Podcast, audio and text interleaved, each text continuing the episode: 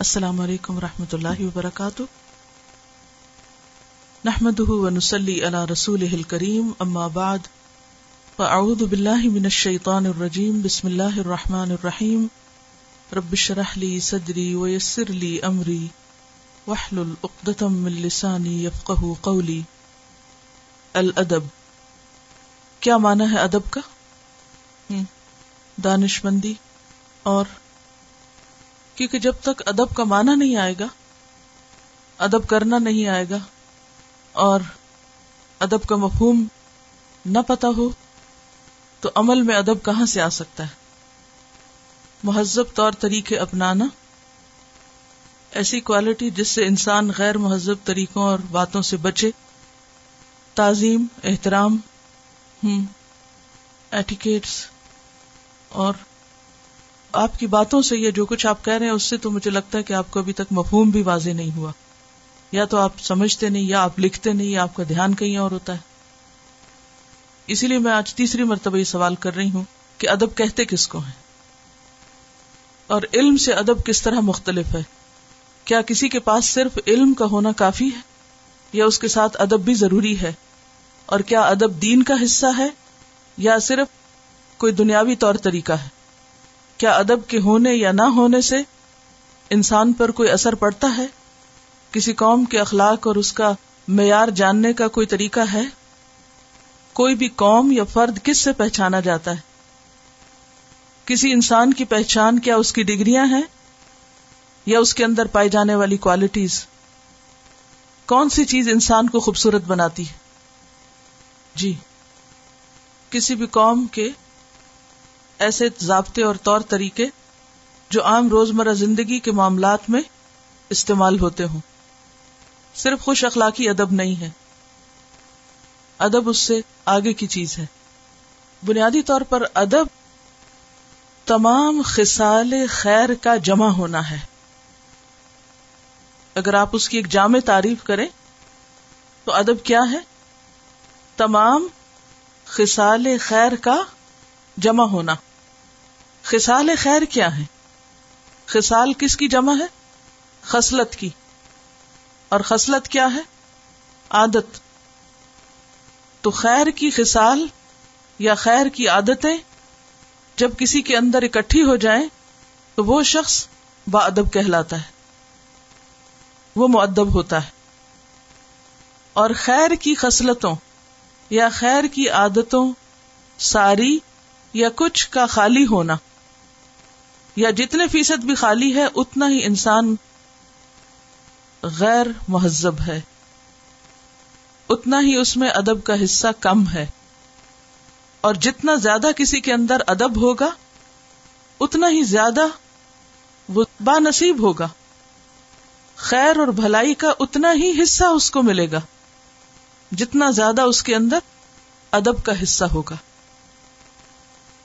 تو گویا ادب کیا ہوا؟ اجتماع او خسال الخیر۔ اجتماع کس کو کہتے ہیں؟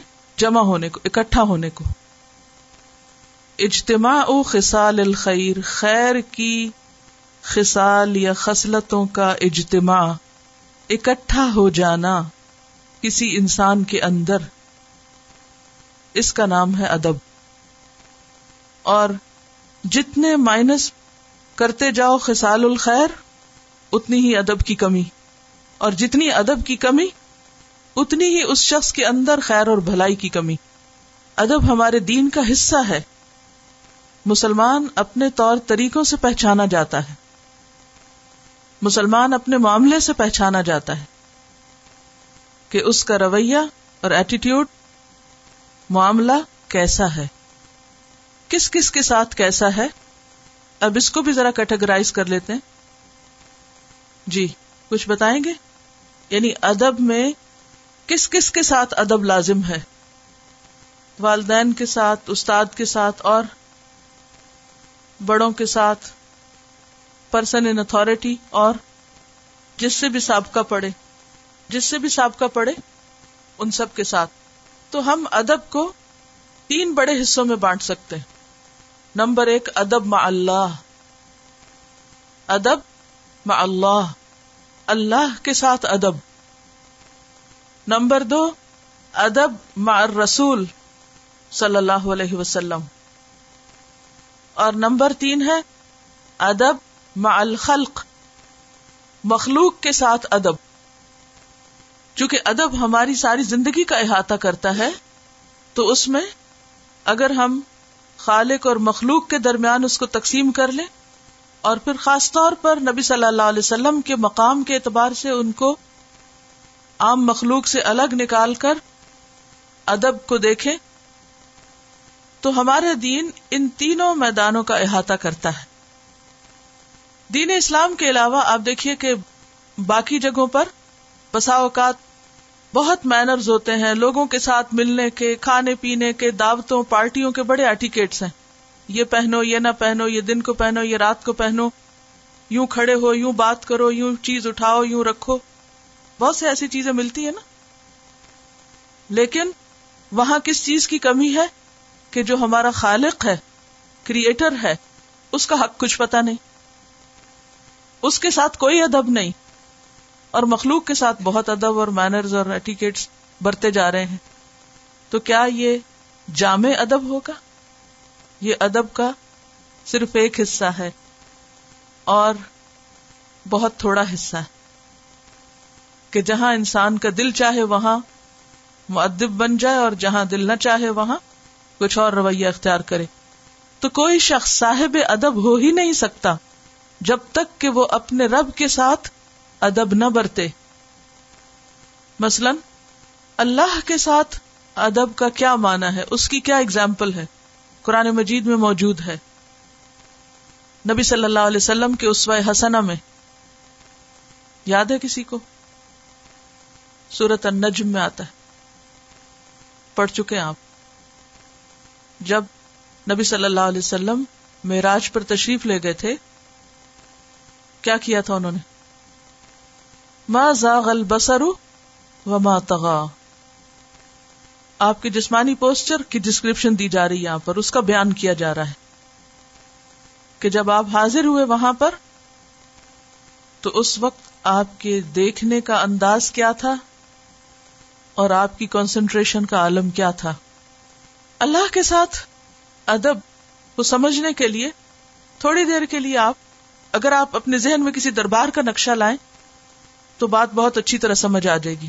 اگرچہ اللہ تعالیٰ کو کسی مثال سے نہیں سمجھایا جا سکتا، تو بغیر کسی مثال اور تشبیح کے صرف بات سمجھنے کی خاطر کسی دربار کا نقشہ لائیں کہ ایک بادشاہ بیٹھا ہوا ہے اور اس کے درباری اس کے سامنے کس طرح بیٹھتے ہیں، کس طرح بات کرتے ہیں۔ کبھی کہانیاں پڑھی ہوں گی بادشاہوں کے قصے۔ دربار اور درباری اور بادشاہ۔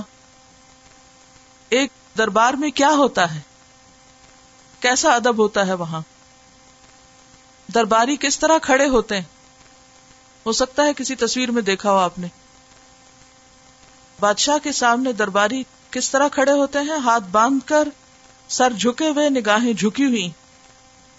اب دیکھیے اپنی نمازوں کو۔ ہر روز ہم نماز ادا کرتے ہیں نا۔ اللہ کے دربار میں ہم حاضر ہوتے ہیں۔ ہمارے ادب کا کیا طریقہ؟ کیسے کھڑے ہوتے ہیں؟ کیا ہم واقعی اللہ رب العزت کے سامنے ادب کا معاملہ کرتے؟ ہمیں تو دن کی پانچ نمازوں میں ادب کی باقاعدہ ٹریننگ دی جاتی ہے کہ کھڑے کس طرح ہونا ہے۔ نبی صلی اللہ علیہ وسلم اس دربار میں جب حاضر ہوئے، تو ما زاغ البصر، نگاہ جو تھی وہ ٹیڑھی نہیں ہوئی، وما تغا نہ سرکش ہوئی۔ اور اللہ کے ساتھ ادب کیا ہوتا ہے؟ یہ مثال دے رہی ہے رومن کیتھولکس کی کہ کس طرح جب پوپ آتا ہے تو باقی سب لوگ کھڑے ہوتے ہیں، ان کے کھڑے ہونے کا انداز، ان کا لباس، ان کی نگاہیں، ان کا رویہ، یہ سب کس چیز کو سمبلائز کرتا ہے؟ ادب کو۔ تو وہ جو انسانوں کو خدا مان کر ان کو اتنا ادب دیتے ہیں، تو ہمیں اپنے رب العالمین کو جب ہم خاص طور پر اس کی ملاقات کے لیے حاضر ہوں، تو کیسا ادب دینا چاہیے؟ کس ادب کو معاملہ کرنا چاہیے؟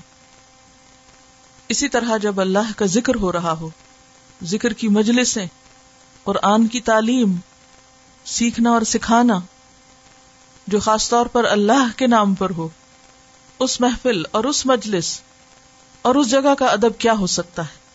صحابہ کرام کا طریقہ کیا تھا؟ قرآن مجید چونکہ اللہ کا کلام ہے، تو قرآن مجید کا ادب کیا ہے دراصل؟ اللہ کا ادب۔ قرآن پڑھتے ہوئے صحابہ کرام کی کیفیت کیا ہوا کرتی تھی؟ کیسا ادب تھا ان کے دلوں میں؟ جیسا ادب تھا ویسا ہی حصہ انہوں نے قرآن میں سے پایا۔ آج قرآن مجید ہمارے دلوں میں کیوں نہیں اترتا؟ کیونکہ قرآن کا وہ ادب نہیں، وہ احترام نہیں۔ بازو کا ہم کتاب کی حد تک تو احترام کر لیتے ہیں کہ یہ آپ اوپر رکھیں یا پیچھے نہ رکھیں یا نیچے نہیں رکھیں۔ لیکن جو کچھ اس کے اندر لکھا ہوا ہے، اس کے ساتھ ہمارا ادب اور احترام کیا ہوتا ہے؟ جب ہمیں قرآن مجید کی کسی آیت کو کوٹ کرنا ہوتا ہے یا کوئی دلیل لانی ہوتی ہے یا اس میں سے کوئی بات ہمیں سمجھ نہیں آتی، تو ہمارا انداز کیا ہوتا ہے؟ ہم سب سوچیں، بعض لوگ مسلمان ہوتے ہوئے اتنے اعتراض کے انداز میں قرآن کی آیات کوٹ کرتے ہیں۔ آخر قرآن میں یہ کیوں آیا؟ اور قرآن کی یہ بات تو میری سمجھ میں نہیں آتی۔ کیا آپ اس کو ادب کہیں گے؟ جس شخص کا یہ ایمان ہو کہ یہ اللہ کی بات ہے، بھلے سمجھ میں نہ آئے، کیا یہ انداز ہو سکتا ہے بات کرنے کا؟ ہرگز نہیں۔ اسی لیے پھر وہ جو پیچھے حدیث ہم نے پڑھی کہ جو چیزیں قرآن سے متعلق ہیں، ان کا بھی ادب۔ خواہ وہ استاد ہو اور خواہ وہ پھر جس کاغذ پر لکھا ہوا ہو، وہ تمام چیزیں جو اس سے متعلق ہوں۔ قرآن مجید میں شاعر اللہ کا احترام کرنے کا حکم ملتا ہے۔ وہ میں عزم شاعر اللہ انہا من تقوی القلوب۔ کہ جو اللہ کی نشانیوں کا احترام کرتا ہے تو وہ دلوں کے تقوا میں سے ہے۔ تو اب آپ دیکھیے کہ شاعر اللہ وہ کیا چیزیں ہیں، وہ تمام چیزیں جن کے ساتھ اللہ کی یاد اور اللہ کا دین وابستہ ہے۔ خانہ کعبہ کا ادب اور احترام ہم کرتے ہیں۔ بعض لوگ بڑی بے حرمتی کے ساتھ کعبہ کے بارے میں بات کر رہے ہوتے ہیں اور سنی سنائی باتیں کوٹ کر رہے ہوتے ہیں کہ پاکستانیوں کو تو بہت شوق ہے کعبہ کا، یہ اکھاڑ کے اپنے ملک کیوں نہیں لے جاتے؟ اور بعض لوگ اور بہت بے حرمتی اور بے ادبی سے بات کرتے ہیں کہ بار بار لوگ وہیں کیوں چلے جاتے ہیں اور ان پتھروں کو اتنا احترام کیوں دیتے ہیں اور یہ خود مسلمان باتیں کر رہے ہوتے ہیں۔ کیا یہ ادب ہے؟ یہ ادب کے خلاف ہے۔ تو ادب کا پہلا کرینا کیا ہے کہ جس نے ہمیں سب کچھ دیا ہے، اس کے ساتھ ادب برتے خاص مواقع پر بھی جیسے ہم عبادت میں کھڑے ہیں۔ یا اللہ کا ذکر آتا ہے کہیں اور اللہ کے کلام کے ساتھ ادب برتے اس کلام کو پڑھانے والوں کے ساتھ ادب برتے وہ جس جگہ پر لکھا ہوا اس کا ادب برتے پھر وہ تمام چیزیں جن کو شاعر اللہ کہا جاتا ہے، ان کے ساتھ ادب برتے تو ادب میں اللہ میں کیا کیا آ گیا؟ یہ تمام چیزیں آگے جن کا ابھی میں نے ذکر کیا ہے۔ اس کے بعد ہے ادب مع الرسول صلی اللہ علیہ وسلم۔ رسول اللہ کا ادب۔ اس میں کیا چیزیں آتی؟ جی ہاں آپ کا نام آتے ہی آپ پر درود بھیجا جائے۔ کیا پڑھا جائے دل میں؟ صلی اللہ علیہ وسلم۔ اور آپ کی بات سے آگے کسی اور کی بات نہ رکھی جائے۔ سورت الحجرات میں ہمیں نبی صلی اللہ علیہ وسلم کے ساتھ ادب برتنے کا طریقہ سکھایا گیا۔ یا ایوہ الذین آمنوا، کہہ کے جو بھی وہاں پر احکامات ملتے ہیں، جو نبی صلی اللہ علیہ وسلم سے متعلق ہے ان میں یہی ادب ملتا ہے۔ کیا چیزیں ہیں اس میں؟ ہم اپنے رویوں پہ غور کریں۔ جب آپ کی کوئی حدیث سنائی جاتی ہے یا آپ کی کسی سنت کا ذکر کیا جاتا ہے، تو اس کے ساتھ ہمارا رویہ اور معاملہ کیا ہوتا ہے؟ ہمارے چہرے کے تاثرات کیا ہوتے ہیں؟ ہماری سوچ کیا ہوتی؟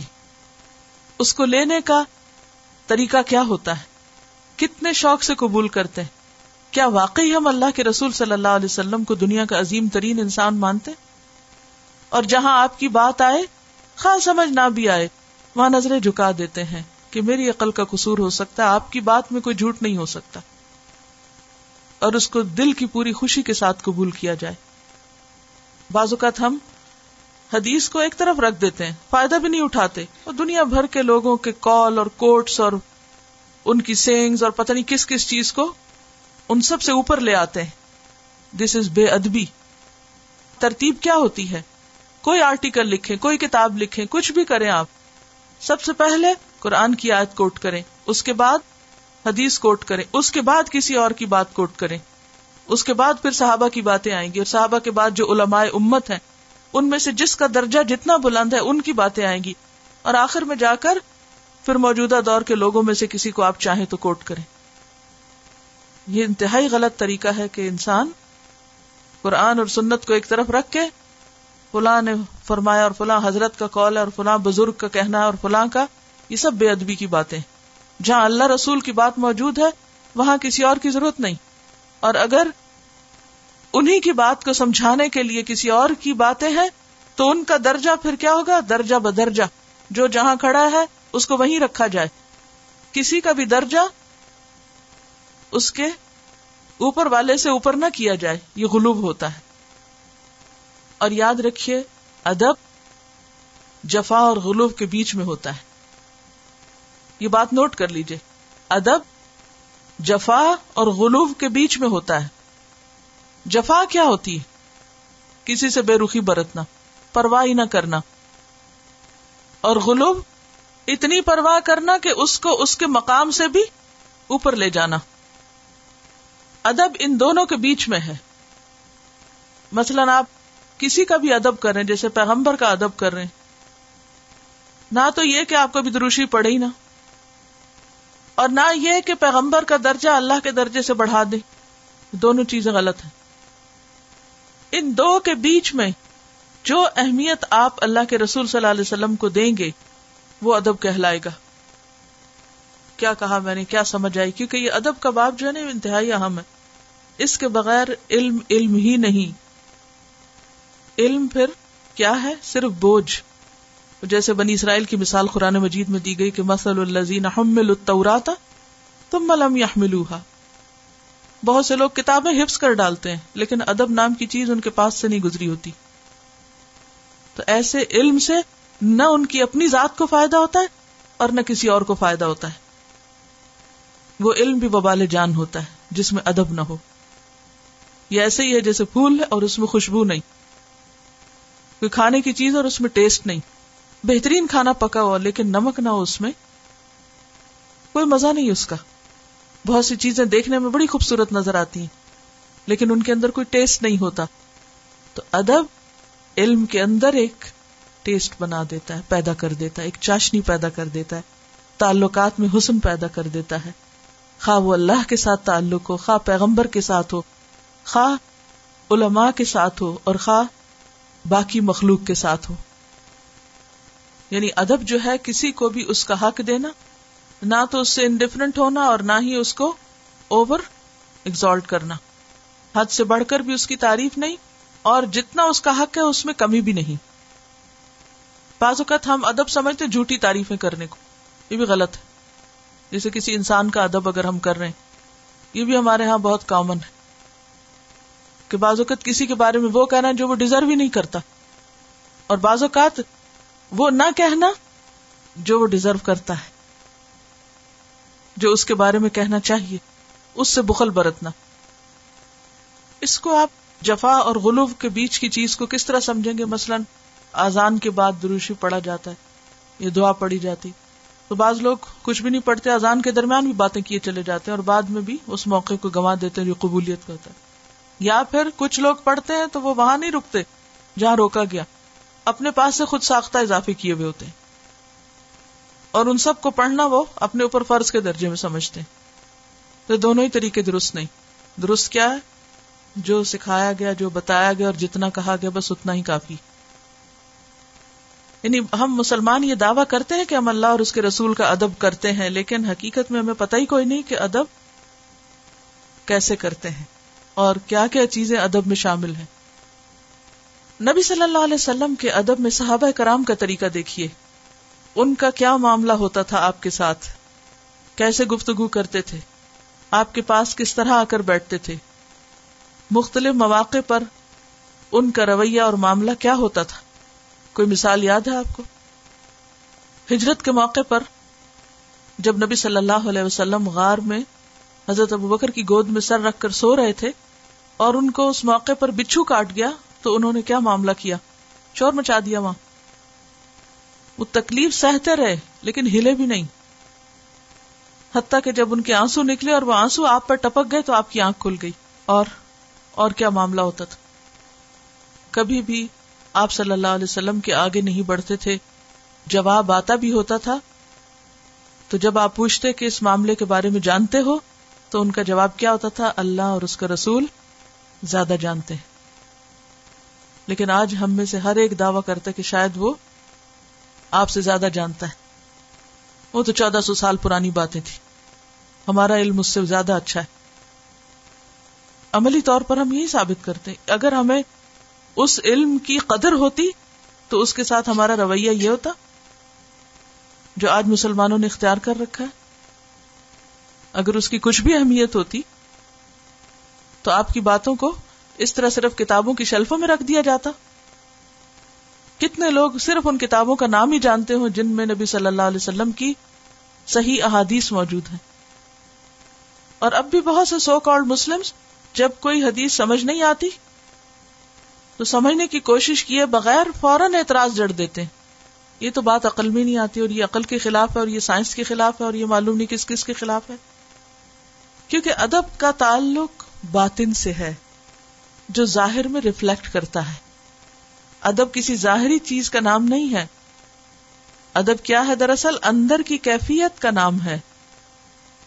کیونکہ اللہ سبحان تعالیٰ کیا فرماتے الا اللہ قلوبہم للتقوی۔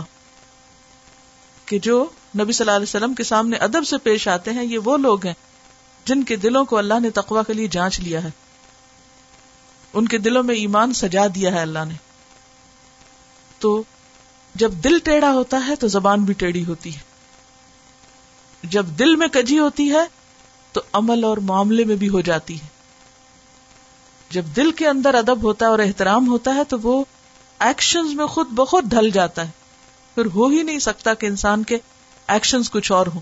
کوئی اگر یہ کہتا بھی رہے کہ نہیں، مجھے تو بہت محبت ہے نبی صلی اللہ علیہ وسلم سے اور میں بہت آپ کا احترام کرتی ہوں۔ لیکن اگر وہ عمل میں نہیں یہ کس قسم کا احترام؟ اللہ تعالیٰ کو زبانی دعوے نہیں چاہیے۔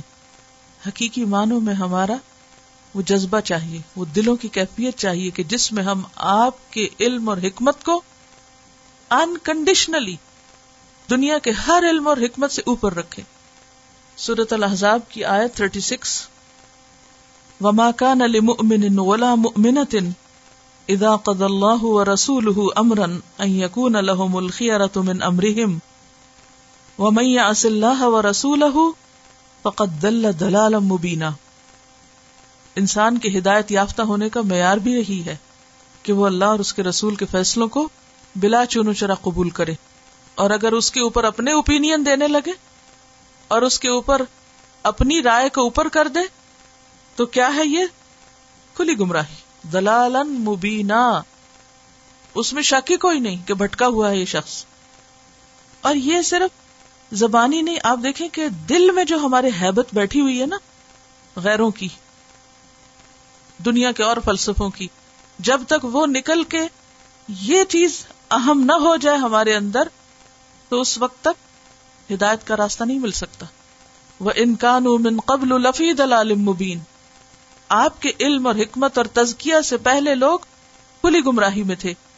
اور اس کے بعد بھی جب آپ فیصلہ کر دیں آپ کوئی بات بتا دیں اور اس کو چھوڑ کے انسان کچھ اور چیزوں کو اپریشیٹ کرنے لگے، تو اس کے پھر دلالم مبینہ میں شک ہی کوئی نہیں۔ اور صورت الحضاب میں بہت ساری آیات جو ہیں وہ نبی صلی اللہ علیہ وسلم کے حق سے متعلق ہیں اور آیت نمبر چھ میں ہے، النبی اولا بالمؤمنین من انفسہم۔ نبی تو مومنوں کے لیے ان کی جانوں سے بھی آگے ہیں۔ یہ ہے ادب، یہ ہے احترام۔ اور وما آتا کم الرسول فخذوہ یہ ادب ہے۔ وما نہا کم ان فنت جس چیز سے منع کرے رک جاؤ، یہی ادب ہے۔ اب مثلاً اگر آپ کے پیرنٹس آپ کو کچھ کہہ رہے ہیں کرنے کو، اور آپ کر کے نہ دیں، تو کیا آپ یہ کہہ سکتے ہیں کہ میں اپنے پیرنٹس کا بہت ادب کرتا ہوں؟ اور جس سے وہ روکے، وہ نہ منع ہو انسان۔ تو کوئی یہ کہہ سکتا ہے کہ ہاں میں بہت ادب کر رہا ہوں؟ نہیں۔ تو پیغمبر کا ادب کیسے ہو سکتا ہے جب تک کہ وہ نہ لیا جائے جو وہ دے رہے ہیں؟ لقد کان لکم فی رسول اللہ اسوت حسنا یا الذین آمنوا صلو علیہ وسلم تسلیما۔ یہ ادب کا عملی اظہار ہے۔ آپ کی تعریف اور آپ پر درود بھیجنے کی شکل میں، آپ کے لیے دعائیں کرنے کی شکل میں۔ یہی دراصل قرآن میں غور و فکر ہوتا ہے کہ جو موضوع چل رہا اس کے مطابق اسے کوٹ کر سکیں، اسے یوز کر سکیں۔ آج ففٹی سیون میں آتا ہے سورت الحضاب ان الدین اللہ و رسول لعنهم اللہ فی الدنیا والآخرہ وأعد لهم عذابا مہینہ بے شک وہ لوگ جو اللہ اور اس کے رسول کو اذیت دیتے ہیں، ان پر اللہ نے دنیا اور آخرت میں لانت فرمائی۔ یعنی ایسے لوگ دراصل اللہ کی رحمت سے محروم ہو جاتے ہیں۔ وہ عد الحم عذاب مہینہ اور ان کے لیے رسوا کرنے والا عذاب تیار کر رکھا ہے اس نے۔ تو بے ادبی جو ہوتی ہے وہ ازیت کا سبب ہوتی۔ آج سکسٹی سکس میں آپ دیکھیے، یوم تقلب وجوہہم فی النار، یقولون یا لیتنا اطعنا اللہ و اطعنا الرسول وقالوا ربنا انا اطعنا سادتنا و کبراءنا فادلون السبیلا۔ کہ رسول کو چھوڑ کر ہم نے کس کی پیروی کی؟ کس کی باتیں مانی؟ انا اطعنا سادتنا و کبراءنا دنیا کے بڑوں کی۔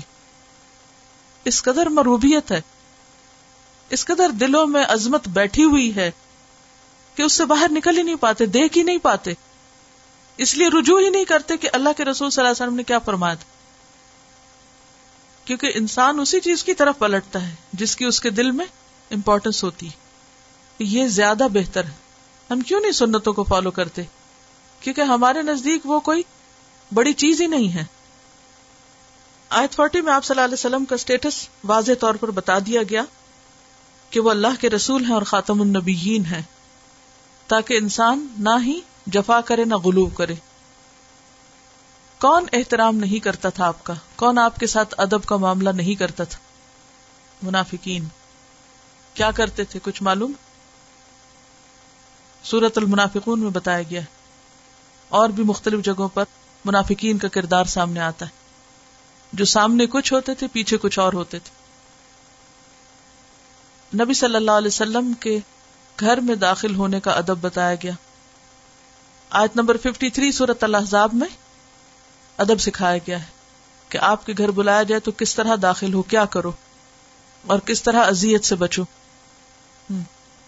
جس طریقے پہ آپ قرآن کو لے کے چل رہے ہیں اور جس طرح آپ ساتھ ساتھ حدیث کو لے کے چل رہے ہیں اور جس طرح چیزیں آپس میں میچ کر جاتی ہیں بغیر کسی انسانی پلاننگ کے یہ اللہ کی تائید نہیں کہ جو کچھ آپ کر رہے ہیں وہ صحیح کر رہے ہیں۔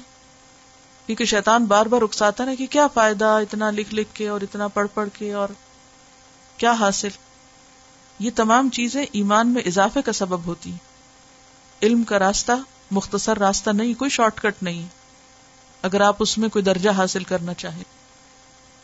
سورت محمد آج تھرٹی تھری۔ اتی اللہ واطی اور رسول ولا تب تلو یعنی اطاعت نہ کرنے کا نقصان کیا ہو سکتا ہے؟ امال ضائع ہو سکتے ہیں۔ اور بے ادبی کیا ہے؟ مثلا سورت منافقون میں آج سیون ہے۔ ہم الدین یقول لا تنفقوا على من عند رسول اللہ حتى ينفضوا مت خرچ کرو جو بھی رسول کے ساتھ ہیں تاکہ یہ سب رسول کو چھوڑ جائیں۔ تو کس کو نقصان دینا چاہتے رسول کے مشن کو۔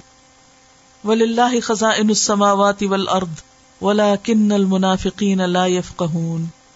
یقولون لئن رجعنا الى المدینة لیخرجن العز منها الاذل کون آز بن رہا ہے اور کون ازل؟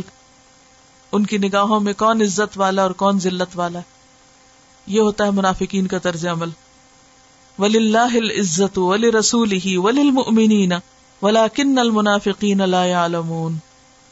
وہ خود ادب نہیں کرتے، احترام نہیں دیتے، تو وہ سمجھتے ہیں کہ شاید ان کے کرنے سے رسول کی عزت میں کوئی کمی ہو جائے گی۔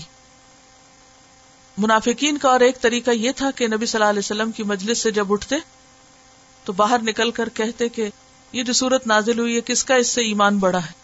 اور چپکے سے کھسک جاتے اور کوئی ذمہ داری قبول نہیں کرنا چاہتے تھے۔ مجلس میں بیٹھ کے اشارے کرتے۔ تو یہ تمام چیزیں بے ادبی پر مشتمل ہیں۔ اگرچہ رسول صلی اللہ علیہ وسلم ہمارے درمیان فزیکلی موجود نہیں، لیکن جو آپ کا مشن ہے، جو آپ کی دنیا میں بھیجے جانے کا مقصد ہے، وہ تو موجود ہے نا۔ آج آپ کو ادب دینا کیا ہے؟ آپ کے نام کی بلندی کیسے ہو سکتی ہے؟ آپ کو ہم کس طرح عزت دے سکتے ہیں؟ جب اس مشن کو عزت دیں، اس کو اہمیت دیں، اس کو امپورٹینس دیں، جس کے لیے آپ بھیجے گئے تھے اور جس کے لیے آپ نے اپنی ساری زندگی قربان کی۔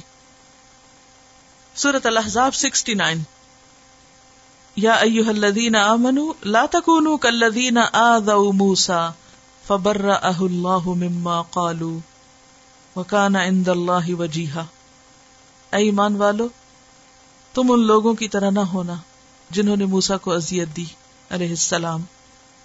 یعنی انہوں نے اپنے پیغمبر کو تکلیف پہنچائی۔ تم اپنے پیغمبر کو تکلیف نہیں دو گے۔ فبر اللہ مما قالو۔ تو اللہ نے ان کو ان کے قول سے مبرہ کر دیا۔ اور وہ اللہ کے ہاں بہت مرتبے والے تھے۔ آج سکسٹی تھری جو ہے یہ غلوب کے بارے میں ہے۔ یہ لوگ آپ سے قیامت کے علم کے بارے میں پوچھتے تھے۔ تو آپ کہتے کہ یہ اللہ کے پاس ہے یعنی نبی غیب نہیں جانتا۔ کسی سے وہ سوال کرنا جس کا اسے علم نہ ہو، کیا یہ ادب میں؟ یہ بھی ادب کے خلاف ہے نا۔ مثلاً آپ اگر کسی اپنے میتھ کے ٹیچر سے فزکس کا سوال کریں، صرف اس کو پریشان کرنے کے لیے یا اس کا امتحان لینے کے لیے، تو یہ بھی کیا ہے دراصل؟ بے ادبی ہے۔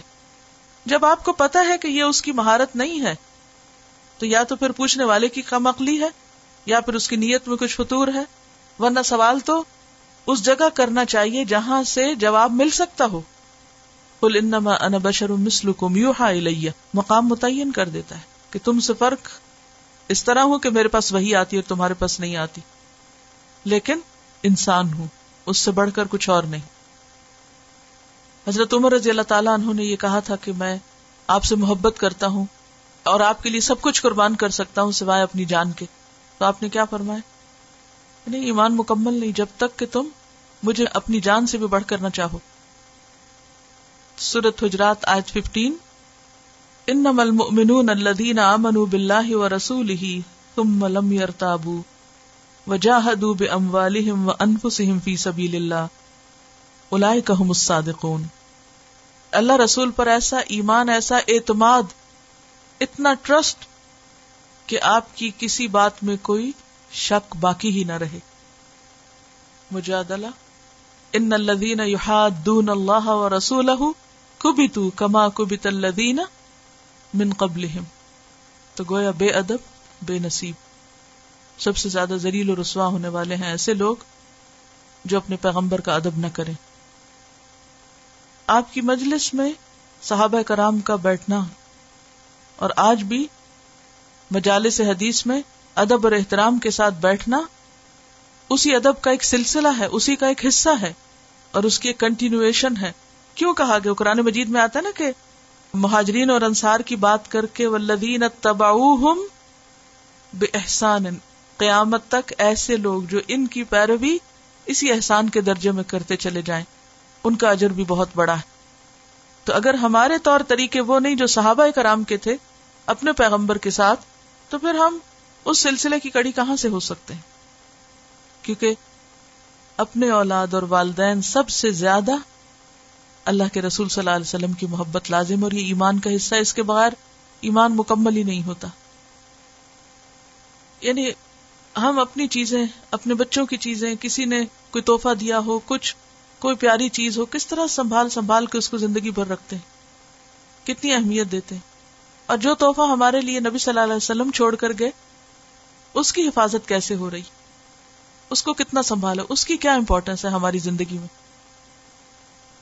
کوئی اور مثال، نبی صلی اللہ علیہ وسلم کے ساتھ صحابہ کرام کا معاملہ کیا ہوتا تھا؟